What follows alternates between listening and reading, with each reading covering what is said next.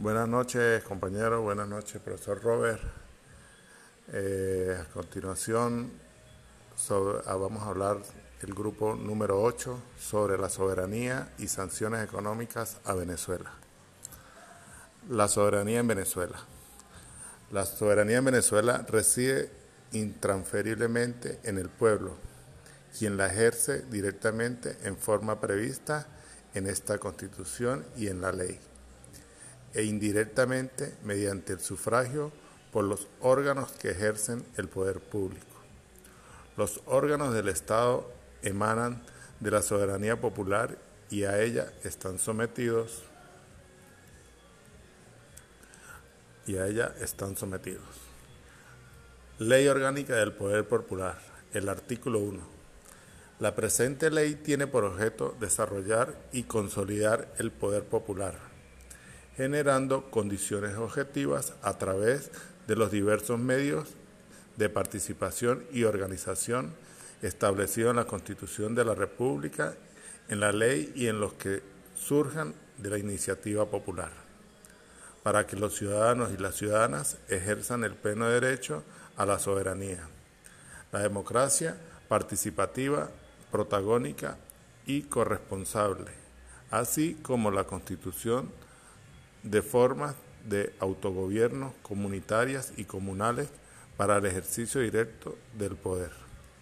El artículo 2. El poder popular es el ejercicio pleno de la soberanía por parte del pueblo en lo político, económico, social, cultural, ambiental, internacional y en todos los ámbitos del desenvolvimiento y desarrollo de la sociedad, a través de sus diversas y disímiles formas de organización que edifican el Estado comunal. El artículo 3. El poder popular se fundamenta en el principio de soberanía y el sentido de progresividad de los derechos contemplados en la Constitución de la República, cuyo ejercicio y desarrollo está determinado por los niveles de conciencia, política y organización del pueblo. Sanciones.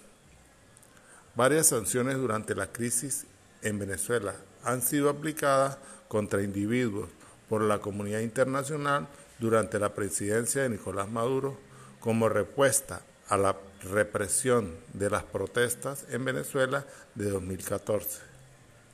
Las protestas de 2017 y las protestas de 2019 y 2020, así como también las acusaciones de imposición desde el Ejecutivo de una Asamblea Constituyente controlado por el Partido Socialista Unido de Venezuela, PSUV, para usurpar las atribuciones, competencias, funciones y potestad legislativa de la Asamblea Nacional de Venezuela y la celebración anticipada de las calificadas como ilegítimas elecciones presidenciales por parte del Consejo Nacional Electoral y las elecciones parlamentarias por parte de la Asamblea Nacional Constituyente.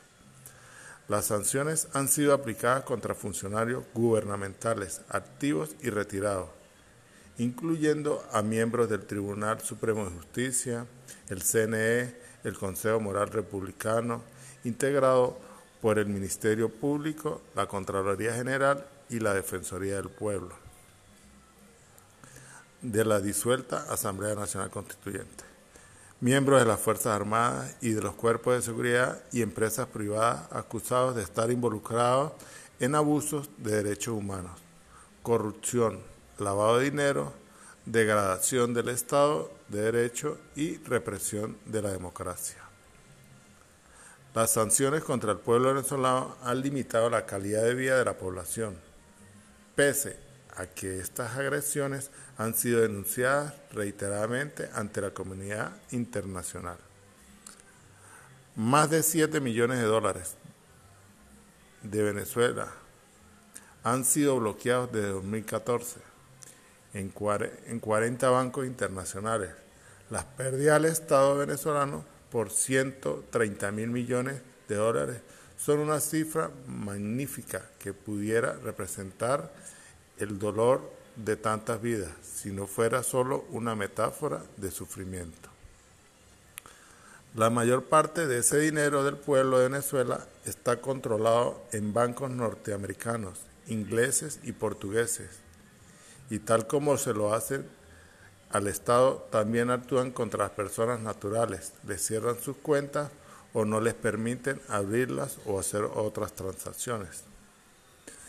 El bloqueo económico y comercial que ha impuesto el gobierno de Estados Unidos a Venezuela, entre otras consecuencias, limita al Estado venezolano su capacidad de importación de bienes básicos como alimentos y medicina.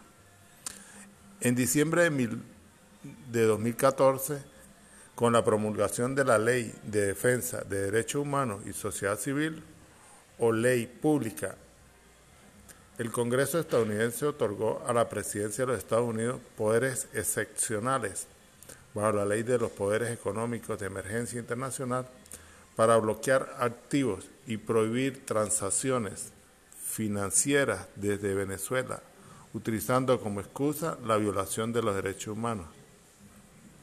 Todas las maniobras que forzadamente intentan provocar un cambio de gobierno en Venezuela tienen como objetivo controlar sus amplios recursos naturales.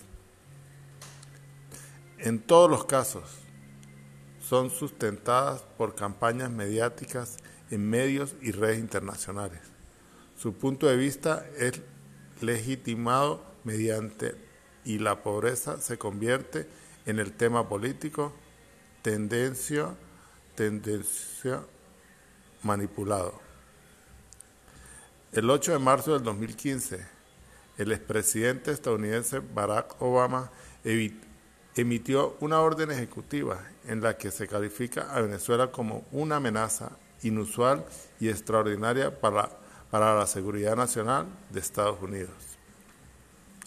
Al firmar esa orden ejecutiva, el mandatario obtiene ciertos poderes excepcionales que le permiten, por ejemplo, imponer sanciones o congelar ciertos bienes, lo que sería aprovechado por el actual presidente de Estados Unidos, Donald Trump, quien impuso medidas que inciden en la banca privada de Venezuela, así como los mercados y otras instituciones financieras internacionales, causando grandes estragos en el pueblo.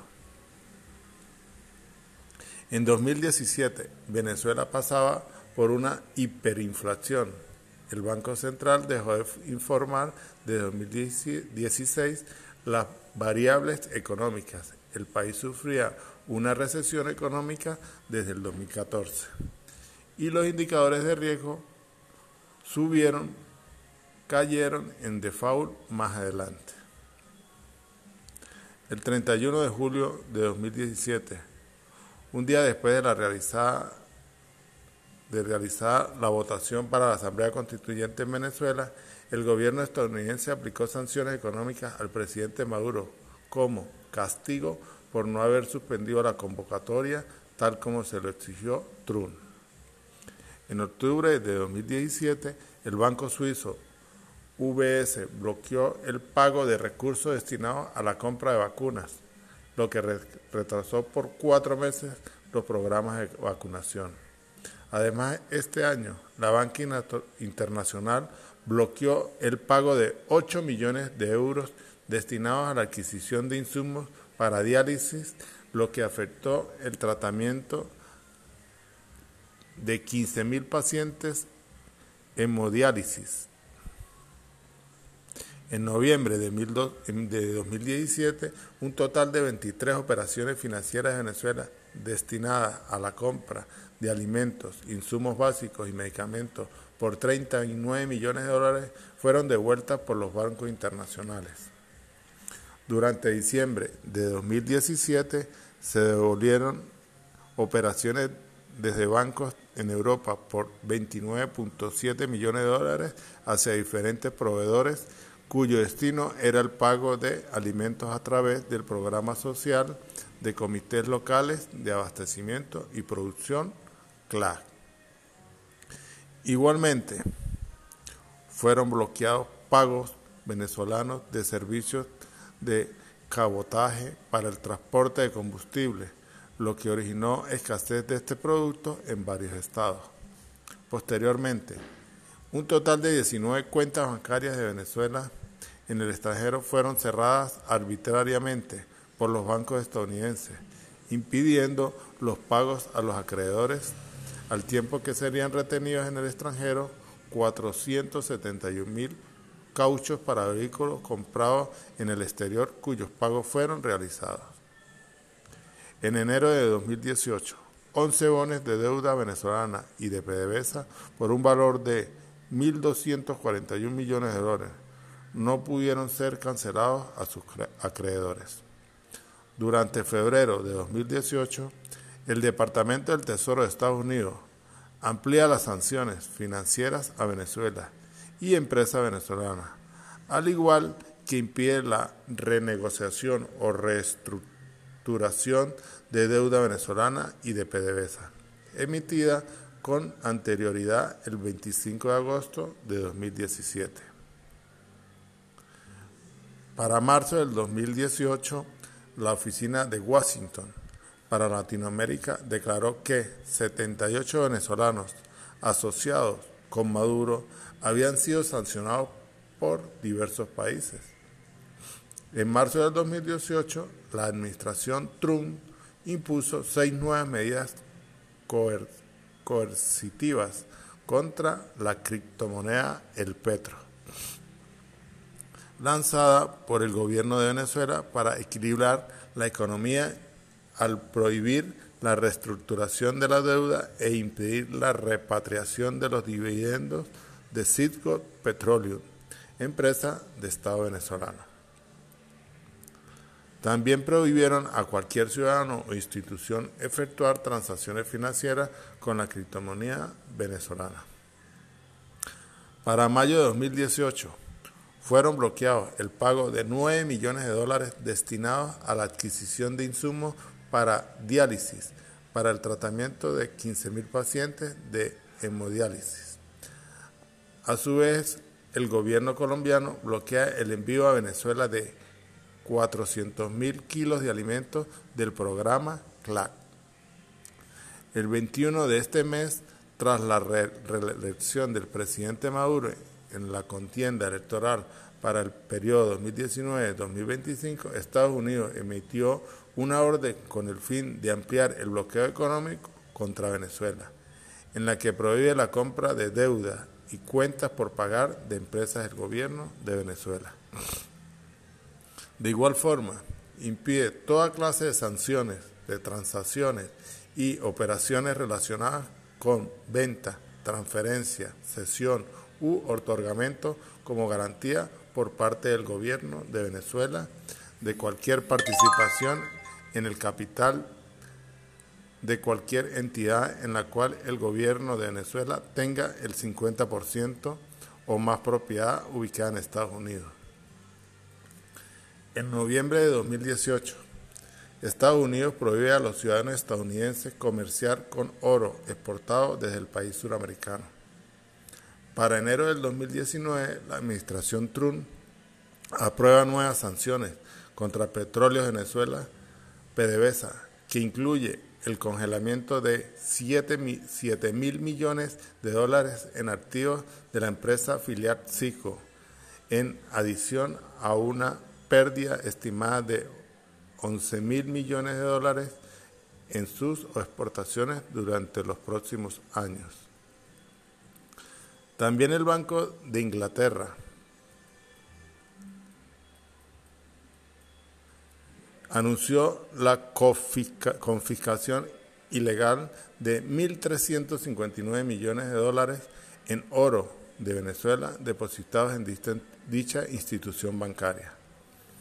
En abril de 2019, Human Rights Watch y la Facultad de Salud Pública de Johns Hopkins Boomerang publicaron un reporte conjunto observando que las sanciones iniciales no estaban dirigidas a la economía venezolana de ninguna manera, agregando que las sanciones impuestas en 2019 podían empeorar la situación, pero que la crisis la precedía.